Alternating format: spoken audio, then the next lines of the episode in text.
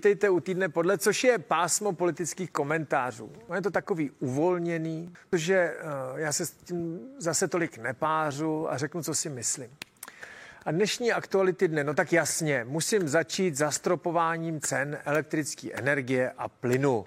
Ano, ano, ano, sláva.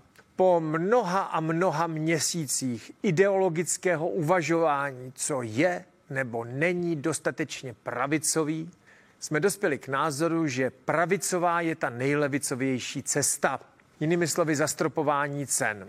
Již několik měsíců víme, že něco se s tím bude muset udělat. Že když to necháme volný ruce trhu, ty ceny těch energií, plynu a elektriky, tak ta volná ruka se úplně vykloubila. Volná ruka trhu znamená, že když je poptávka, tak ceny stoupají, ale postupně se ta poptávka vyrovná s nabídkou, protože ten, kdo vyrábí, pochopí, že ceny stoupají, může vydělat a tu nabídku zvyšuje. Takže ta cena produktu při volném trhu nemůže vystoupat do závratných výš, výšin, leda, že by eh, výrobci čehokoliv, včetně elektřiny, byli slepí, hluší a úplně neschopní. Elektřina a plyn dostali zajímavý švuňk. Plyn je komodita, kterou stoprocentně dovážíme, žádnej nemáme, nebo pokud máme a někde ho Karel Komárek kuta eh, z moravských polí vedle ropy, tak jsou ho naprosto nevýznamné množství. Všechno musíme dovážet, takže ta cena se závi- odvisí od toho, za koliký koupíme ten plyn. Za růst cen plynu stoprocentně může Putin, neboť všechen plyn, který kupujeme, je ruský. Elektřina je na tom trochu jinak, protože tu elektřinu si vyrábíme sami. Elektřinu si vyrábíme sami, plus minus za pořád stejný prachy. Oni ty dělníci v Temelíně a vel, velitelé Velínu v, v Temelíně a pan ředitel Temelína mají sice asi trochu lepší plat, ale o moc jim to tam nevystoupalo ty náklady. Je to pořád stejný jako před třema rokama. Potíž je, za kolik se ta elektrika prodává. Ta elektrika se prodává draho proto, že existuje jakási burza v Lipsku, těch, evropská burza těch energií a tu, tu tam odvíjejí podle toho, kolik stojí elektrika od toho nejdražšího výrobce. Říkají tomu závěrná elektrárna. Jo. E, a bohužel nejdražší elektrika je z toho z té plynové elektrárny, pač ta pálí ten ruský plyn. To je prostě, co bylo dřív, slepice nebo vejce. To je jedno. E, vykloubilo se to z pantu, e, z kloubu, protože ta elektrika vystoupala na tisíc euro za megawatt hodinu, přičemž ještě před, já nevím, před rokem stála asi 100. Jo. A něco se s tím muselo dělat. Eh, ideologicky bylo řečeno, že volná ruka to spraví. Chvilku se čekalo, chvilku jsme krváceli, pouštěli nám kanilou eh, s žílou, nám pouštěli krev, teda prachy z našeho sporožira, aby zjistili, že volná trhu, ruka trhu to ne, ne, nevyřeší. Vykrváceli jsme dost, miliardáři si vydělali další miliardy, Čes zbohatl a dokonce pan ředitel Česu říkal, podívejte se, my chceme, abyste nám něco udělali. My vyděláváme moc. Pan ředitel Česu říkal, že vydělávají moc penízku. Že je mu obyvatelstva líto, že tolik vydělají. Že by bylo dobrý, kdyby vláda něco provedla, protože on se na to už nemůže koukat, kolik vydělají. No tak on to říkat musí, protože doufá, že ho ta vláda nevyhodí. Jo. Vláda tam vlastní většinu a kdyby pan ředitel se znelíbil, tak by ho vyhodili a dali by tam jinýho pana ředitele. Miliardáři, který eh, vyrábí elektriku, nestěžovali si. Neříkali, že jim je nám líto. Vydělávali a doufali, že to ještě pár měsíců vydrží, každý den dobrý. Nevydrželo. A vláda včera rozhodla, že zastropuje cenu elektriky. 6 korun za kilowatu, kilowatt hodinu a 3 koruny za kilowatt hodinu plynu. Já jsem vám to vysvětloval, jak to s tím plynem a elektrikou je. No, takhle, když se na to podívám, tak je to taková potěmkináda, jo. Je to teda jako napitel. Uh, opravdu teda musím říct, že se moc nepředvedli, to je můj názor. Takhle, lepší něco než nic. Slibovali Mercedes a přijede dáče, ale aspoň trochu to jezdí. Jo, takhle bych to viděl. No, takhle, Ona ta cena se skládá zhruba z 55% té ceny, ta už regulovaná je. Tu určuje energetický regulační úřad, to je ta distribuční část té ceny a obnovitelný zdroje a tak dále. To dělá už ten energetický regulační úřad.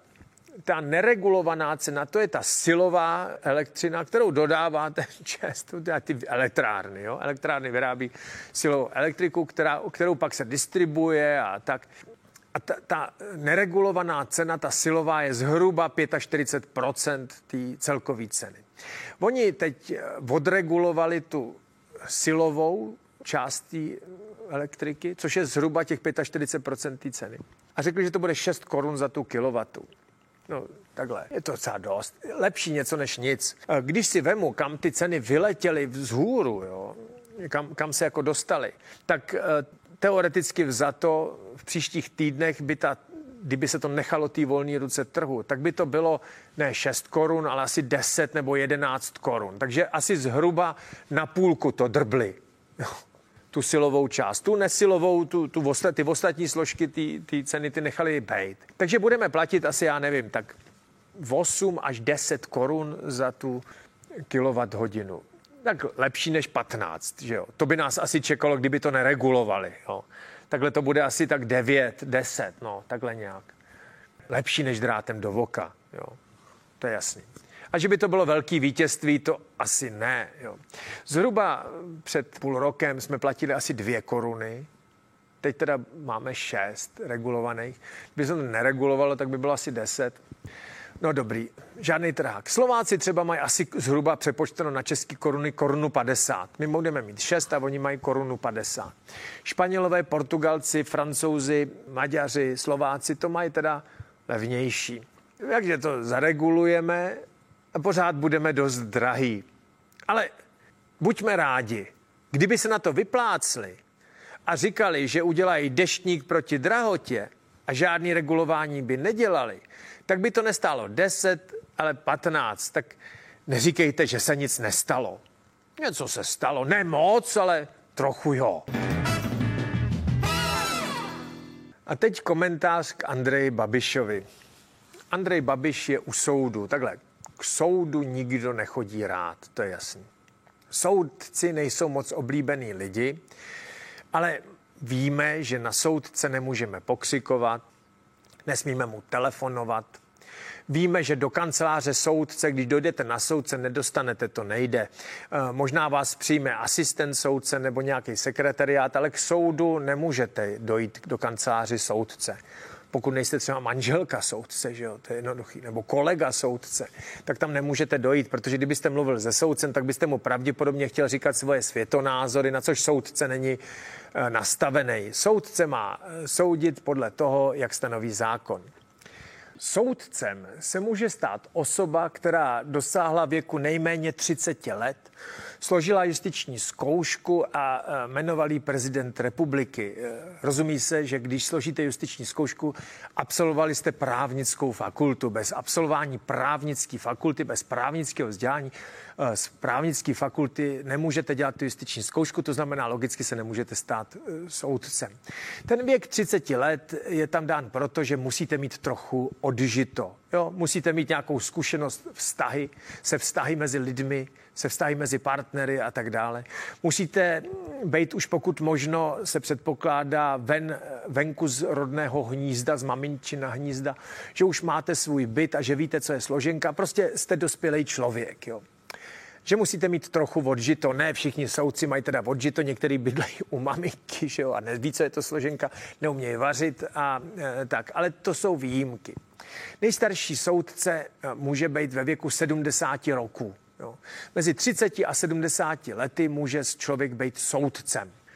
No, e, takhle, ten 70-letý limit je tam, protože zase nesmíte být dementní. Jo. Takže 30 lety, před 30. rokem věku jste ucho, který nemá odžito a po 70. roku věku můžete být senila. Jo. Takže to obojí dvojí není úplně účelný. Jediný soudce, kterého se to netýká, ten 70-letý eh, věkový strop, je soudce ústavního soudu, ten může být dementní. Jo předpokládá se, že dementní nebude, nebo že mu to dojde, že už by neměl dělat toho soudce, nebo mu to řekne kolega, který není dementní. Jo. To je všechno. Soudce je nezávislý a nemělo by se na něj tlačit. To, co se děje před soudem v Praze, je prostě dementní. Jo. Včera bylo nařízený hlavní líčení s Andrejem Babišem a tam prostě přivezl milion chvilek pro demokracii nějakou klec, kde měl být jako Babiš, aby ukázali soudu, že by bylo dobrý, kdyby byl zavřený. Je, je to jako úplně opravdu mimo výseč. Já hluboce s tím nesouhlasím. Ten soudce jmenuje se Šot, nemá být pod žádným nátlakem. Helejte, je možný, že si to tenhle ten soudce užívá. Jo. Je možný, že chce být slavný a sní o tom, že bude ikonou všech milionů chvilek pro demokracii, to já nevím, ale uh, připustit, byť jakýkoliv nátlak na soudce je prostě nepřijatelný. Byť třeba tenhle soudce to má rád, jo, já nevím, nebo nemá rád Babiše, to je jedno. Mně se to jako nelíbí. Babiš má taky nárok na spravedlivý proces. Jo. To, co se tam teď děje, je opravdu jako na hlavu. Soudce ještě říkal, že bude obžalovaný z dvou trestných činů. Jeden je poškozování zájmu Evropské unie prej, a druhý je pod, dotační podvod.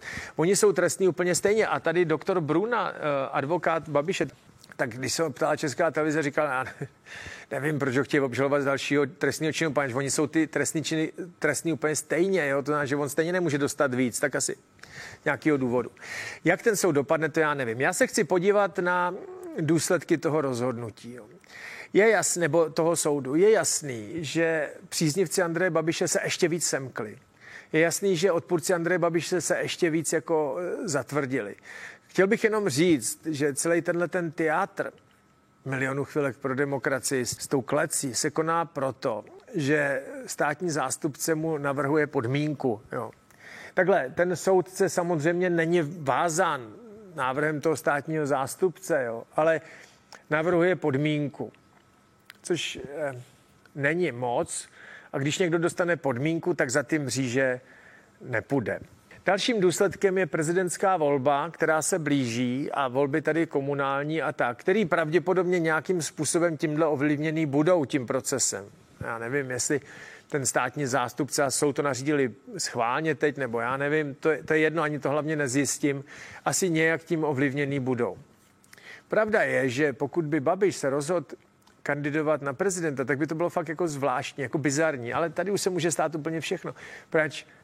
On by byl buď odsouzený prezident, což se asi nestihne, protože prezident není odpovědný, jo. To nejde. Nemůžete soudit prezidenta, to nefunguje, to nejde. To, to je nesmysl. A nebo bychom měli prezidenta, který ne, nebude jako nějak stíhaný po dobu, kdy bude dělat prezidenta. A když už nebude dělat prezidenta, tak ho začnou stíhat, jestli se to nepromlčí. To jako ukrutný bordel. A teď komentář ne ani tak politický, ale kulturní. Mě stav české kultury uh, dlouhodobě jako moc neuspokojuje. Jo. Mě hlavně neuspokojuje ta provinčnost, jo, kdy žádný z českých tvůrců nebo umělců zdaleka nepřesáhne hranice České republiky. A přesto jsme přesvědčeni, že celá řada českých umělců, tvůrců, režisérů a tak dále, scénáristů, spisovatelů je světově známá. Bohužel to prostě tak není. Jo. Proto kvituju každý pokus českého umělce dostat se do zahraničí a uspět v mezinárodní konkurenci. Přímě řečeno, já tady dlouhodobě jako trochu zesměšňuju Karlovarský filmový festival, protože ten je úplným nádherným obrázkem takový český zaslepenosti, kdy jsme přesvědčeni, že Karlovarský filmový festival je světově známý a jezdí sem skutečný hvězdy, což vůbec není pravda. Jezdí sem hvězdy, o kterých my tady prohlásíme, že jsou světové hvězdy. Zatímco většina českého publika neví, kdo je opravdová hvězda. Všichni známe Eh, Bruce Willise nebo Mela Gibsona, tak upřímně řečeno eh, Michael Caine, který tady byl vy, vykládán nebo vydáván za opravdovou světovou superstar, skutečně v Hollywoodu světovou superstar není. Jo. A to je takový rýpnutí si do toho Karlovarského festivalu, protože upřímně řečeno žádný film z toho Karlovarského festivalu český nikdy nikam neprorazil. Takže říkám, Hergat, tak buď to nemůžeme dělat, nebo, nebo jako co to je. Jo, co to vlastně jako je. Tady byl Michael Caine, ze kterého jsme byli všichni vyprděni, akorát, že nikdo si nepamatoval, v kterém filmu hrál. To máte stejný, jo. Jako když nějaká dáma o sobě říká, že je světová modelka, ale my nemáme možnost to ověřit. Tak ona tvrdí, že předváděla pro Dior, no tak asi to je pravda, ale jestli je světově uznávaná, to teda opravdu netušíme. Jo. Proč o tom mluvím? Já jsem byl na premiéře filmu Jan Žižka. Já jsem čekal s nějakýma komentářema na výsledky, eh, výsledky prvního víkendu kino víkendu, což je vždycky ta jako velká indikace. Jo. A ty výsledky prvního víkendu v kinech, což bylo teď pátek, sobota, neděle, protože oni to dali do premiér 8. Jo, minulý čtvrtek, mm, moc dobrý nejsou. Jo. V České republice to je na čtvrtém místě, přesálo to 100 tisíc diváků, což je dobrý, dobrý výsledek, ale upřímně ty očekávání ne, nejsou splněný za ten první víkend. Jo. Když srovnáme první víkendy filmu Vyšehrad a Žižky, tak ten Vyšehrad je první a ten Žižka čtvrtý, což vzhledem k nákladům chápete. V Americe to dopadlo blbě. Jo. Jan Žižka to dopad blbě, dopad blbě. Oni to nasadili do 1300 kin. Distribuje to tam malý distributor, takže neměl peníze na nějakou kampaň a bohužel to tam dopadlo blbě. Průměr tržeb jednoho kina je 610 dolarů za ten, za ten promítací uh, víkend, což není prostě dobrý. Jo. Je, je jako zřetelný, že velkého mezinárodního úspěchu Jan Žižka nedosáhne. To je bohužel konstatování, uh, který je negativní vůči Janu Žižkovi. Teď jako pozitivum. Petr Jákl se prostě pustil do velkého díla. Já ho nesmírně obdivu, já ho neznám. Jo. Jednou nám byl představ, mi byl představen Rostě Osičkou nebo některým z té kaskaderské party, tehdy ještě žil pan Tomsa a tak. Já ho neznám. Já ho hrozně obdivu, je to charismatický kluk, vizionář, který prostě dosáh nevýdanýho, opravdu se pokusil prorazit v té jako neuvěřitelné konkurenci těch prostě tvrdáků hollywoodských. Jako narazil na zeď, jo. Je to prostě boxer, který se pustil bez bázně a Hany do boje v těžké váze, akorát prostě v prvním kole ho sundal lepší soupeř. Já doufám, že, že dostane další příležitosti, aby prorazil v tom těžkém Hollywoodu. Teď se mu to prostě s tím Žižkou evidentně nepovede. Jo. To buďme prostě spravedliví a nedoufejme v nějakou, nějaký zázrak. Prostě se to nestane. Oni, oni teď tvrdí, že ten výpadek těch příjmů z těch kiny moc nezajímá, že, že, to, že to bude nahrazený těma online tržbama. Upřímně, víte, to jsou takový těšínský jablíčka. Už se to prostě nestane, Žižka prostě nebude světový fenomén. Já bych chtěl jako říct další pozitivum. Nebude to, to chtít slyšet, jo, ale já jsem trochu alergický na český příběhy, který mají ohromit americký, německý nebo francouzský publikum. Jo. Já jsem byl trochu alergický na Ondříčka, já ho nemám rád jako režiséra, protože se snaží vytáhnout český hrdiny jako antropoid a, a zátopek a, a ohromit tím zahraničním publikum, což je prostě v zásadě nemožný. Jo.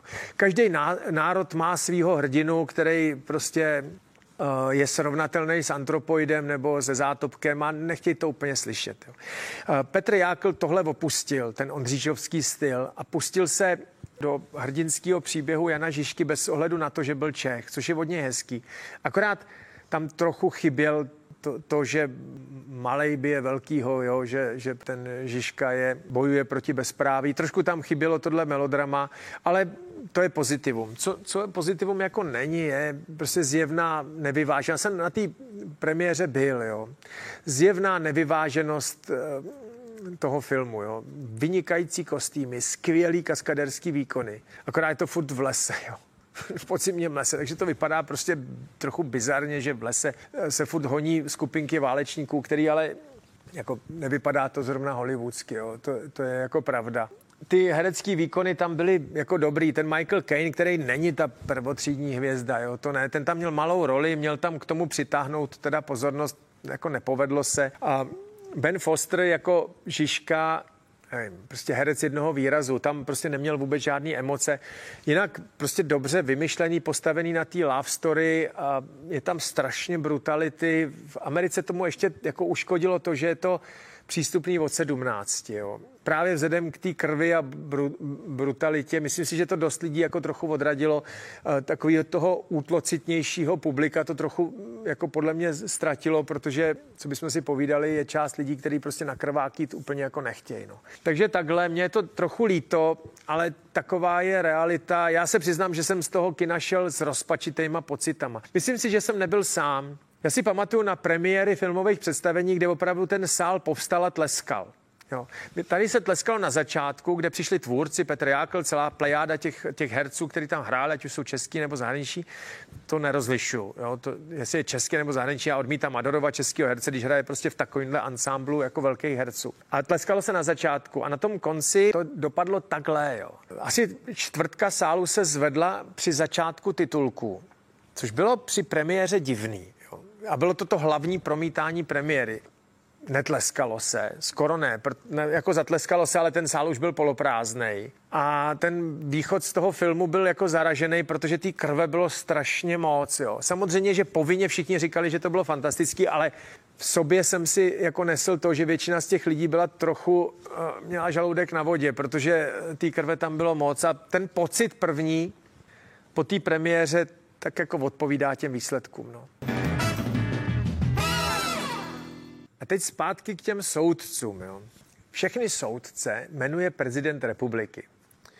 Ministerstvo spravedlnosti určí, kam nastoupí a co, co udělá a tak. Ale všechny soudce jmenuje pre- prezident republiky. Existoval teď žadatel o soudní funkci, který se jmenoval Bodlák. To je pan Bodlák, který dělal státního zástupce na vrchním státním zastupitelství a dělal státního zástupce v kauze Balák. Jo, to je ten nešťastník vedoucí lánský obory, který byl odsouzeným okresním soudem v Kladně za nějaký pletichy s veřejnýma zakázkama lesní zprávy Lány, což spadá pod prezidentskou kancelář. Prezident republiky má právo udělit milost a nemusí říkat proč a komu prostě to udělá. Většinou ta milost se dává jako milosrdenství. Jo? Proto v tom právním řádu je já vím, že možná nechcete poslouchat, ale je to akt milosrdenství. I prezident republiky nebo někdo může být milosrdný. Zákon je zákon, ten určuje vinu a trest, respektive soudce určuje vinu a trest, ale postupuje podle zákona, který nerozlišuje, jestli je někdo starý, nemocný, slabý, trpící nevyléčitelnou nemocí, nebo svůj čin spáchal v pohnutí mysli, které vzniklo nebo se tomu člověku přihodilo v, v důsledku třeba nějaké nesnesitelné události. Zákon někdy je, je, je krátký na to, aby pochopil lidskou duši. Proto je tam ta poslední instance milosrdenství, kdy přesto přeze všechno, že je člověk vinen podle zákona, prezident republiky mu může odpustit. Takový, taková, taková relikvie z dob císařů, králů nebo z boží vůre král. Já jsem nad zákonem a mohu ti odpustit, milý poddaný. Ta milost eh, vždycky byla chápána jako akt milosrdenství. Zloděj něco ukradl, odpikával si tu svůj trest a lékaři zjistili, že mu zbývá měsíc života. Zákon na nic takové nepamatuje, ale prezident mu může udělit milost, ať jde domů dožít svůj život. Balák netrpí nevylečitelnou nemocí, jenom je kámoš pana prezidenta. A dostal milost, což není milosrdenství, to je normální regulární podraz. Miloš Zeman to udělal a kdyby se zahrabal jo, a řekl, hele, všichni chápete, proč jsem to tomu Balákovi dal, protože tadyhle moji poradci to chtěli. Dejte mě pokoj, já jsem to jednou podepsal, já se z toho zodpovídat nemusím, tak by měl v zásadě pravdu. Akorát on v té pomstě šel dál. A to je to, co chci teď okomentovat. Ten Bodlák byl státní zástupce v případu toho Baláka. Ten dopad odsouzením, Bodlák ho nesoudil, Bodlák byl státní zástupce, ten to, tomu soudu dal a soud v Kladně rozhodl, že je vinen a prezident ten rozsudek zrušil a hotovo. Ale ten Bodlák chtěl z toho státního zastupitelství se stát soudcem justiční zkoušku složil, to je jasný, kvalifikovaný je, pracoval jako státní zástupce, tam potřebujete taky justiční zkoušku, právník to je. Dosáhl věku více než 30 let a na rozdíl od svých kolegů, kteří se chtěli stát soudcema, už ledas co viděl. A Zeman řekl, že ho nemenuje, že si může trhnout nohou. Že jednou dozoroval tadyhle Balákovo případ, tak soudcem nebude. Nazdar, bodlák. Což je další naprosto nepřijatelná věc. Nikdo přeci nemůže se bát, jak bude v rámci své kompetence postupovat, aby se mu prezident republiky nemstil. Milost není akt pomsty, ale milosrdenství. Již Maria, už jsem rád, že tenhle prezident tady příští březen nebude.